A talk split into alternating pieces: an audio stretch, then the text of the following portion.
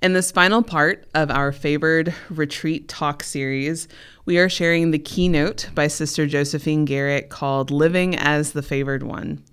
Sister invites us to reflect on what does it mean to receive the loving gaze of the Father and live differently as women of faith. It doesn't mean that we won't struggle, but rather that we can be rooted in the unconditional love and mercy of God the Father. We hope that you enjoy. Welcome to Life Beyond the Chariot, a faith and family series from the St. Philip Institute. We believe we are called to not only know, but also to live the truth of the gospel within our homes, in our workplaces, and beyond. We believe we are invited to encounter Christ in the messiness of day to day life and to live as his disciples.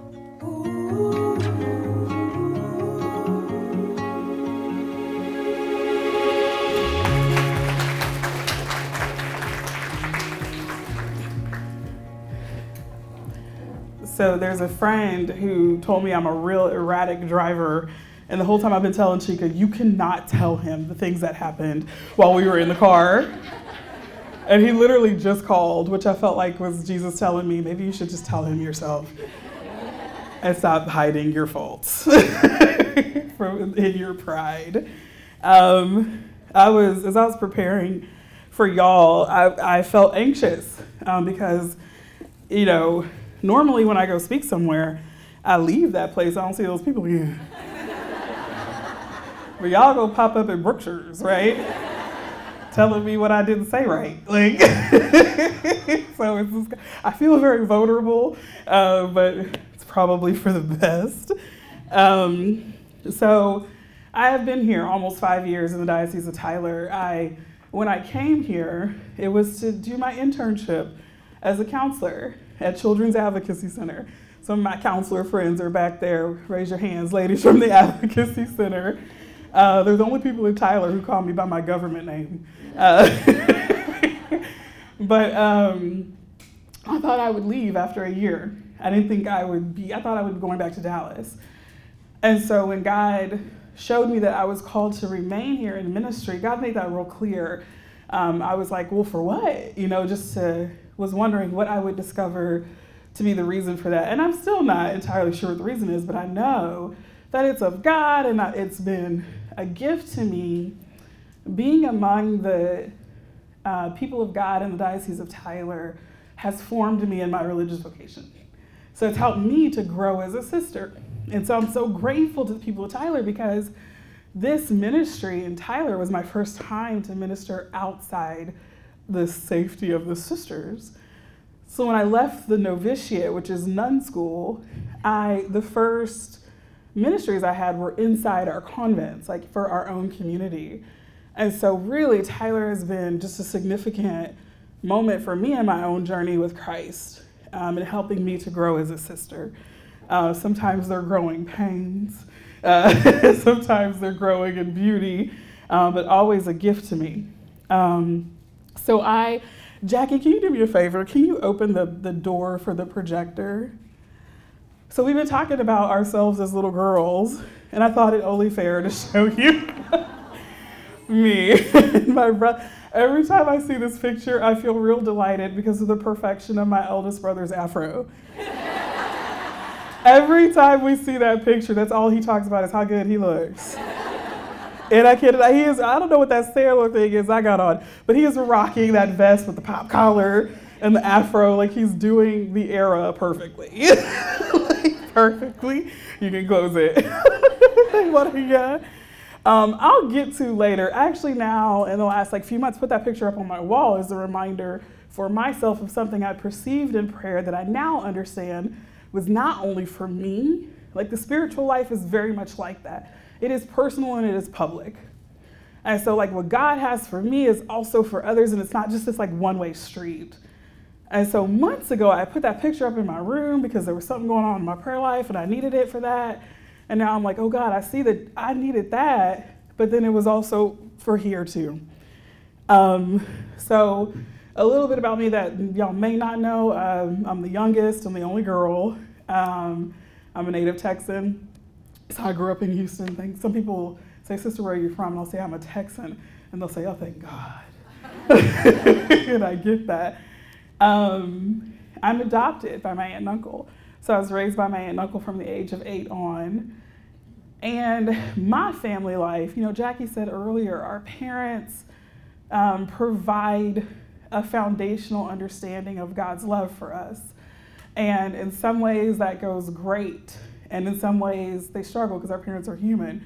And our parents don't write that whole story. You know, there's stuff we bring into that and other experiences bring into that.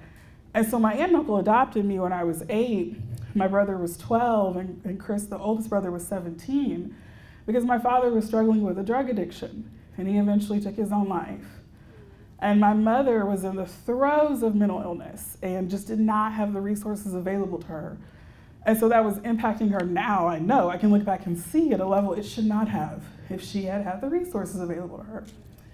And so that little girl was favored in so many ways. I was spoiled rotten by my father. And it is a grace that my aunt and uncle adopted me because she, my aunt was able to temper some of that down. because he spoiled me through and through. Like, they just, I could do no wrong. Like, my brothers would be right and I would be completely wrong. And he'd be like, How can we figure this out so she's not wrong? Right? And my aunt really just formed a lot of that out of me when they adopted us, she sat down with us, her and my uncle, and I feel like they're saints. They're just really beautiful people, but they're like rowdy saints. Like, she will get with you if you push the wrong button, and then she'll pray for you. but like, we we came, you know, they adopted us, and she sits down and has this like Hallmark movie conversation with us, and she's like, "We don't believe in spanking children." there will be no spanking in this house. We just, that's not how we're gonna discipline.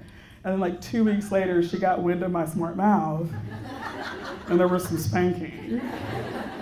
And I was so smart mouthed that after receiving the spanking, I looked at her straight face and I said, I thought you didn't believe in spanking children.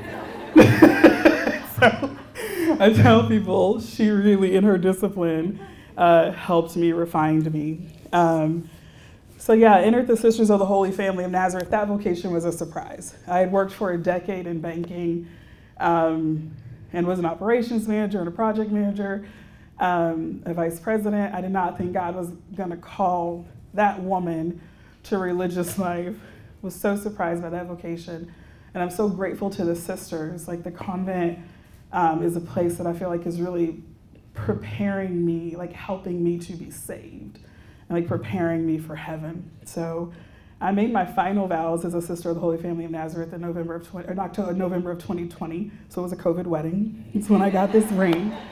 Um, and even then, like I was underestimating God's favor. Like I was trying to like scale everything down really small. Like none of the things I had hoped for was possible.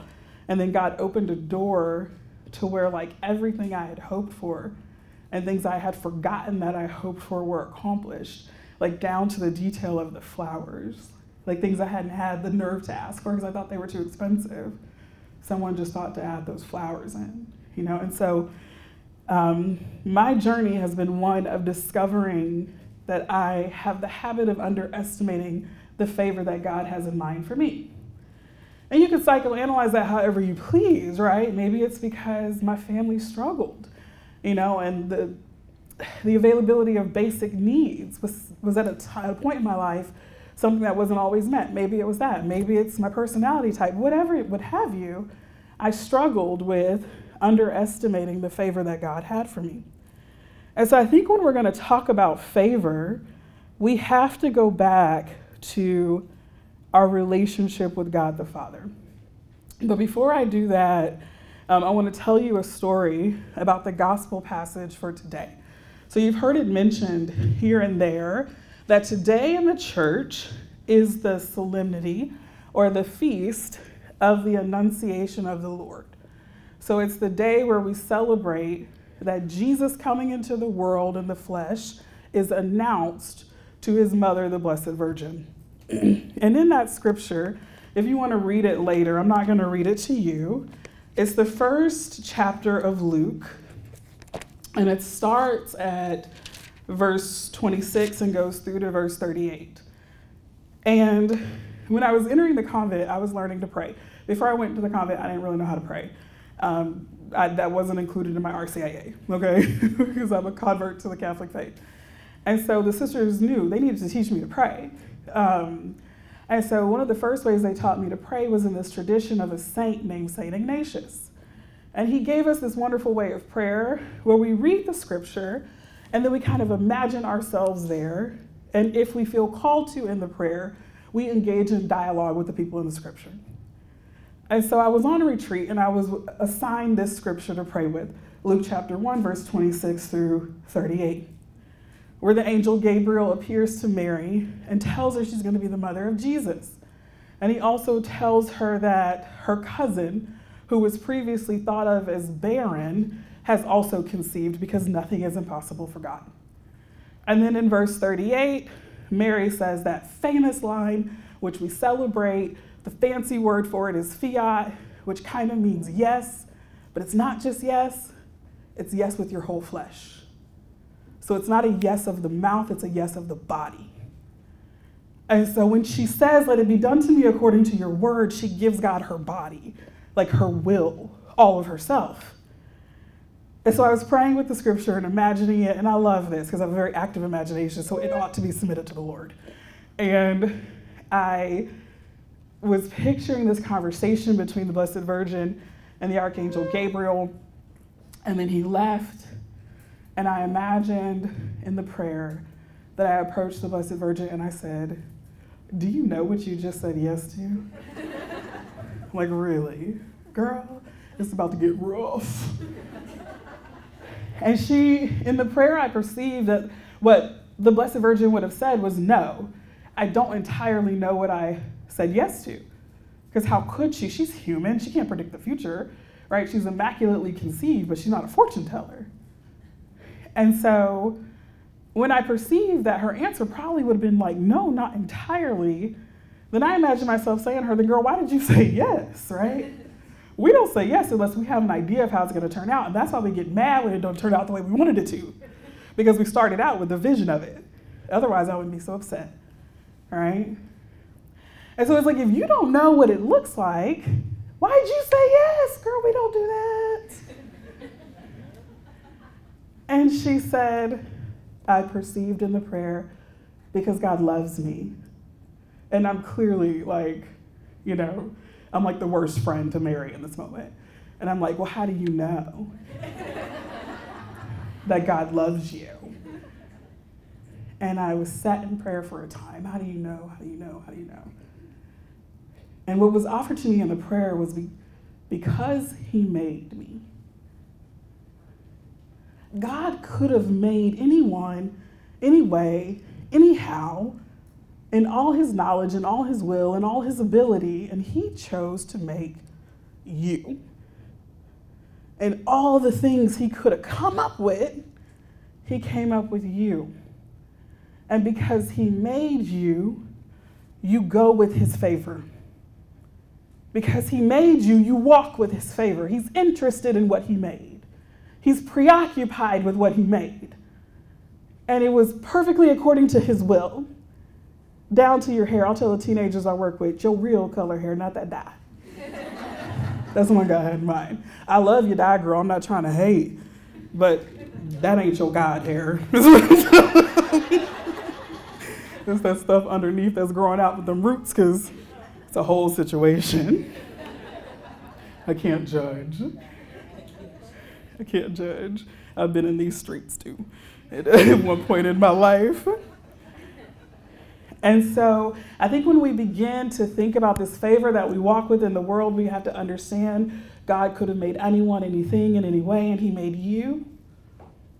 And so understanding how to live as the favored one begins with your relationship with the Father.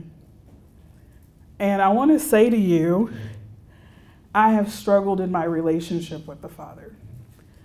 So when I entered the convent and was needing to learn to pray, the sister who was my director, she doesn't like that I tell people this story. She's like, they're gonna think I'm mean. I'm like, you're not mean, but you're stern. She's stern. And like the love she, deep love she has in her heart for me, I tell her it doesn't always make it up to her face, right? like it's just deep beneath the water, right? but I know she has a great love for me. She sat down with me. She was my formation director, and she said, "Describe your prayer life to me." And so I described it to her, and I, you know, I'm a perform, like I'm thinking I'm performing and really saying something. And she looks at me. She's a Polish woman, very stern Polish woman. She kind of looks down her nose, and she says, "You're like one of those women from the scripture who had no oil when the when the bridegroom came." And I looked at her and I said, Oh, because you grew up Catholic, you may not know a lot about scripture. I said, Sister, I don't think you mean that because I think those women went to hell. And she said, Oh, I know. Would you like to learn to pray?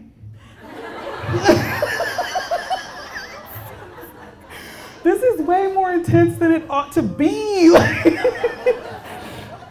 and then she taught me to pray. She taught me to pray. And she started teaching me to grow in the discipline of silence because silence, Cardinal Sarah, wonderful African cardinal, he says that silence is not only the language of God, he's very bold and he's not a heretic because he was the guy in charge of all the doctrine. So he's least likely to be a heretic, let's say that. He said silence is God. And so for me to be able to grow in a life of prayer, I had to grow in the discipline of silence. And it was very small beginning, like I started with 10 minutes. And then I did 12, and then I did 15, and then it grew. And finally, I was ready to go on like a three day silent retreat. And it was really beautiful, and I was out for a walk, and I imagined myself walking with Jesus, and I had my hand open, and I imagined that I was holding Jesus' hand. And in the prayer, I thought, Jesus, where are we going? And what I perceived in the prayer was to the Father, always to the Father. And before I could think another thing, I snatched my hand back. When I told my spiritual director about that, he winced. I was like, I don't think you're supposed to do that. I feel like you're supposed to keep a straight face, Father. Why aren't you following the rules? That's where I was in my relationship with God. And it was not at a point in my life where I was out in these streets. It was like convent point in my life. And I say that to you so that you're not ashamed because you cannot depart from some imagined place of where you would like to be. You have to depart in the spiritual life from where you actually are, where your feet actually are. So if a girl who thinks she has it so together in her faith is, is up in the convent, is snatching her hand away from the Father, if that's you, you, you okay, you're gonna make it. Okay? You're gonna make it. Because you're on the road. Like, I just need you on the road. And so I had to depart from where I was in my relationship with the Father and grow from there. And so, like I said, my family had a lot of struggles, and that informed my approach to God. That may or may not be your story, but I encourage you to find out where you stand with the Father now and ask God to reveal that to you so that you can depart from where y'all really are. Because God is the God of the present moment. So, what is living as the favored one? One is putting down worldly favor and slowly letting in the favor of God, which is already your inheritance, won for you in Christ Jesus. And it's slow. It's so, so slow. It's the slow work of God.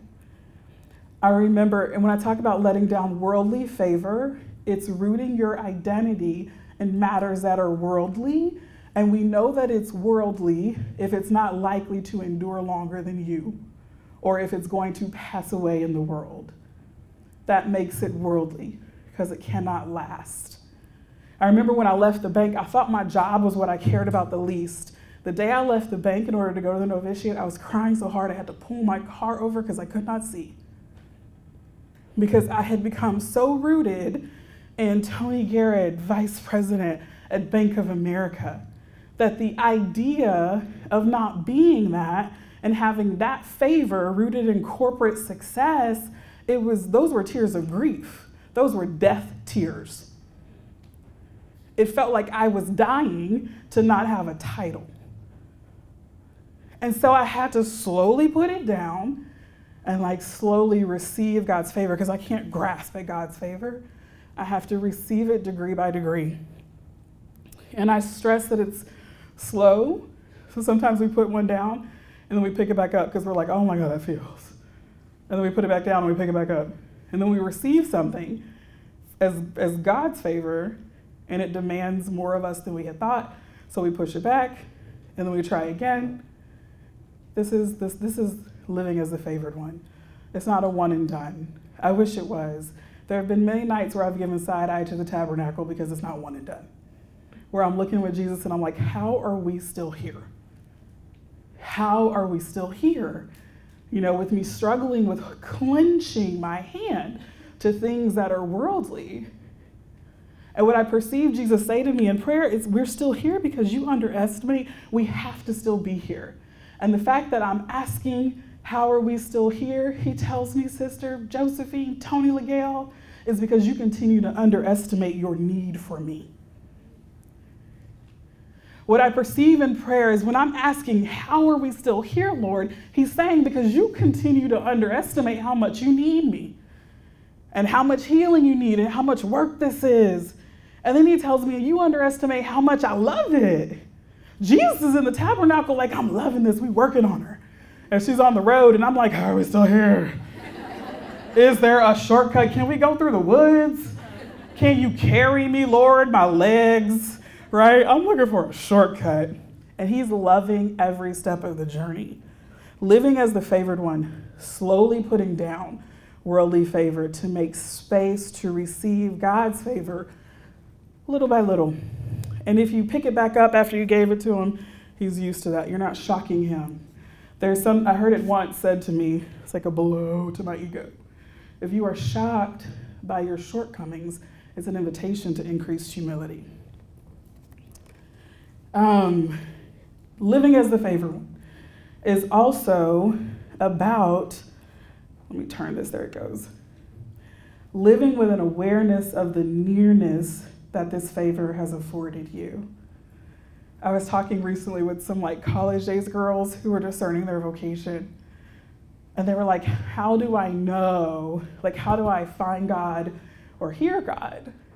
And what came to me was something I read once that said, I love sharing this with people, I share it often, that it is almost not proper to say, I have a relationship with God.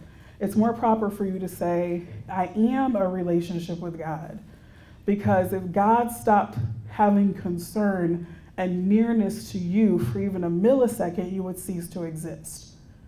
So the breath that each of us just drew is because of the love that God has for us. We couldn't draw it without God. And this is in the prayer of the church. It's called the Liturgy of the Hours. Every day begins with, Lord, open my lips. Every single day when priests and nuns pray, that's the first thing we say Lord, open my lips. I can't even open my lips without the Lord. So we breathe, and there is God.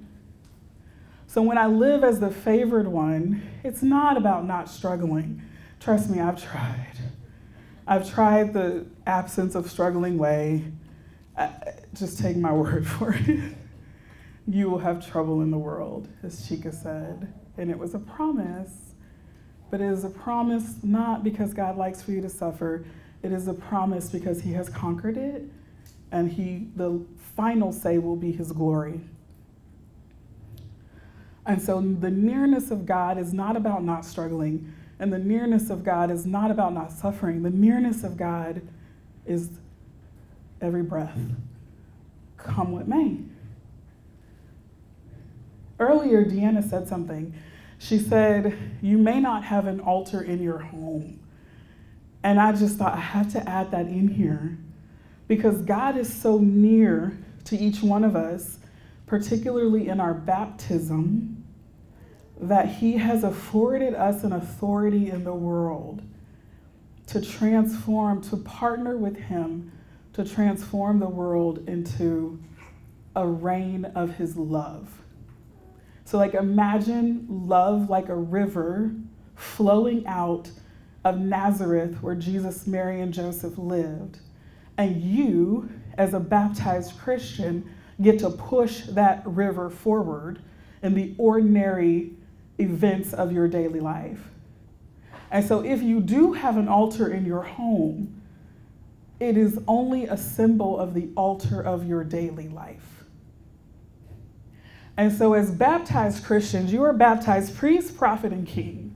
And so, when God baptized you priest, it's not like Father Hank and them who came. They're of the ministerial priesthood. When God baptized you priest, he baptized you as members of something called the common priesthood. And what a priest does is make sacrifices on an altar for the sanctification of the entire people of God. So when you live as a daughter of God and you walk in this favor and you know that the favor isn't contingent on you, the favor is contingent on God, and every little moment you manage to choose virtue, you have managed to sanctify the entire world and made an altar out of your life. And so I would love it if you had an altar in your home with a candle and a picture, something that you like. But I would really love if you walk like a woman whose life is an altar upon which she can make sacrifices for the sanctification of the world. That's the kind of power we get to have as daughters of God. That's the kind of favor. And it's that kind of favor, not because it's contingent on us, it's contingent upon the Lord. Living as the favored one, it means that dark is not dark at all. Psalm 139. I want to read it to you again. I was a mess over there when Deanna was reading that. I had snot coming out my nose. And I was like, I hope Jackie don't need a slide because it was a mess. it was a mess. But I really was so struck at Psalm 139, verse 12, where it says, Even the darkness is not dark to you, and the night is bright as day for darkness is as light with you. Last night when I went to the chapel, I was tired. I was real tired. And I looked at Jesus in the tabernacle and I said, Lord, what are we going what you I got a list of things I think I think I want to say, but what would you like to say, Lord? I want to put a bullet point in there for yours. I know he gets so tired of me. Um, and as I sat there with this scripture, I was shocked because this is a day in the church where we honor Mary and we honor her. It's not her annunciation, it is the annunciation of the Lord. And we honor her because she shows us how to do that in our lives, how to receive the announcement of Jesus. Because Mary's always going to do that. She wants you looking at her so you'll look at Jesus. Mary don't want you looking at Mary to look at Mary. She wants you looking at her so that you'll look at Jesus. And so I thought when I sat down with Jesus last night that I would look to Mary, but I didn't. I looked to Elizabeth. And this line, this last verse 38, 37, it starts at 36 actually. And behold, your kinswoman Elizabeth, in her old age, has conceived a son, and this is the sixth month with her, who was called barren. For with God, nothing will be impossible. With God, dark isn't darkness at all. The night is bright as the day, for darkness is as light with you. When you live as the favored one, in the barren places in your life, God is conceiving something. In the dark places in your life, God is conceiving something. Where it seems like a desert, there will be running water.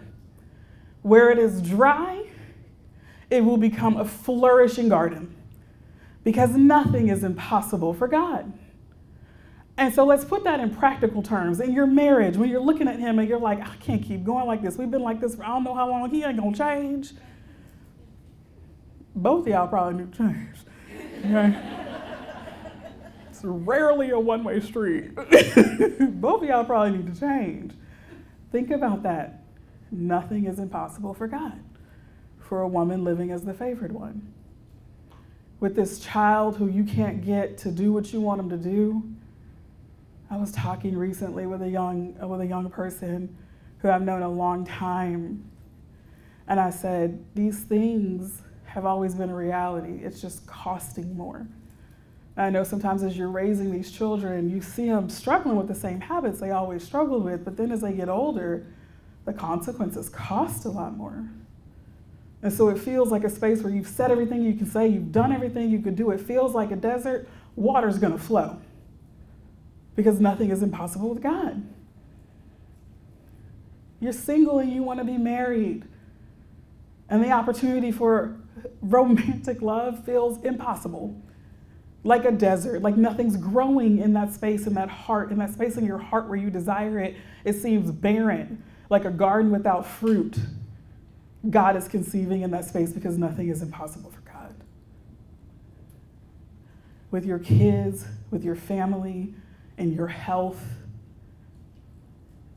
Your health may seem like a barren, dry place. With God, darkness isn't darkness at all. And He is conceiving something because nothing is impossible for God. And so living, in the, living as the favored one is knowing that as you suffer, you don't have to run around here doing that toxic positivity.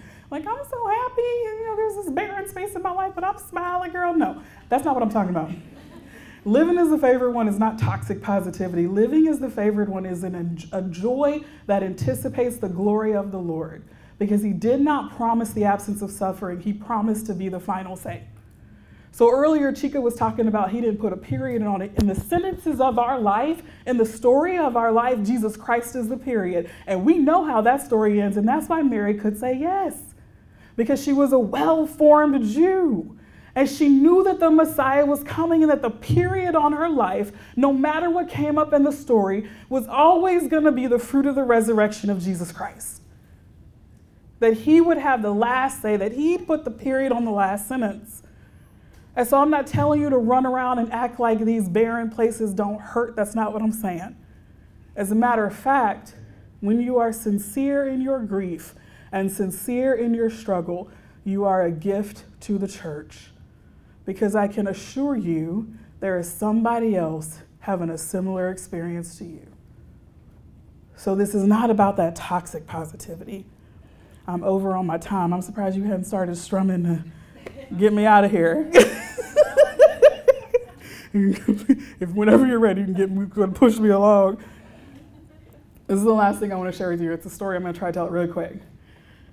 Um, so fast forward from the girl talking about she in the convent and her relationship with Jesus looks so great. In reality, I'm snatching my hand back when thinking about going to the Father. Um, my my formation director helped me grow to a place in the spiritual life where I was now going for eight day silent retreats. And I was on, a, on that retreat and I got this reflection to pray that asked me to make a sculpture of myself that was a sculpture of how I thought God saw me. And I made this like really attractive, regal looking woman. I'm not regal. and like it was that like that white clay that is colorless. And she was like tall and appeared really elegant. And that was like my statue, and I stepped back from it and was like, okay, that's my statue. That's how I think God sees me. And the instructions in the reflection were to not read forward, like to do that first, then read it for more.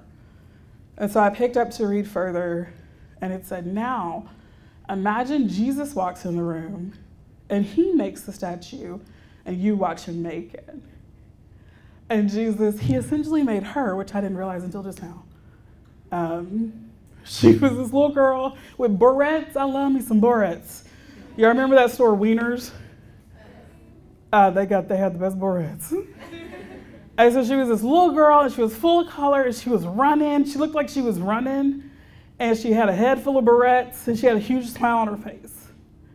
And when I prayed that prayer, it broke my heart and I couldn't explain why. I just knew that my heart broke, that I didn't understand how God saw me. And I left the prayer because it was all I could do at that time. I couldn't pray more into that at that time. And I want you to hear me carefully now. It took me two years to return to that prayer. Sometimes we approach the Lord in prayer and we want like these deep insights. But let the Lord take his time with you because it delights him to be with you every single minute. So let him take his time with you. And don't be necessarily looking for all the things that come up in the prayer to be resolved in that same period of prayer. So God resolved that prayer two years later, and as you can see, he's still resolving it. So, two years later, I was preparing for final vows, and I was handed a reflection to pray with how God wanted me to go forward as a disciple. And when I sat down in the prayer, I kind of asked the Holy Spirit to help. The first thing I imagined was being back in that room with those statues. And then in the prayer, Jesus shattered the, the statue that I had made. And that little girl came to life. And the way I perceived her in the prayer was like running with Jesus, spreading seeds of the resurrection free. And when she fell on her face, she wasn't super overly preoccupied with herself. She just got up and kept running and spreading the kingdom. And then she fell on her face again and she got up and she kept running and spreading the kingdom. She wasn't overly preoccupied with herself. If she made a mistake, she said, I'm sorry, as she ran on. She didn't have a super wounded ego. She just spread the kingdom and was so joyed, overjoyed to be alive in the love of the Father. And so I hope for that for you today, that just a little bit, because this isn't a fix all, that you might be that little girl that at the very beginning of this, Jackie called you to this isn't some psychobabble. God said it. To enter the kingdom, we must become like children, not childish, but trusting and joyful and confident like children, but not confident in ourselves, confident in the one who our favor is contingent upon. Amen. I am so grateful for you.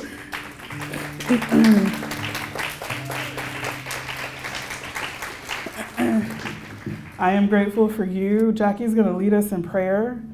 And then when we do our time of sharing at the tables, our small groups, during this next small group, if you can please pick one person who will kind of represent your table, because we're going to have a time of gathering the graces. So one person will come up from your table and just for two minutes share like a theme that came up in your small group like as a grace that y'all are taking away. So in this next small group, if you could please uh, pick that person.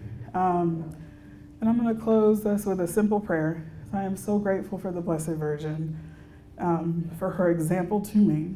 And so let's pray. Hail Mary, full of grace, the Lord is with thee. Blessed art thou among women, and blessed is the fruit of thy womb, Jesus. Holy Mary, Mother of God, pray for us sinners now and at the hour of our death. Amen.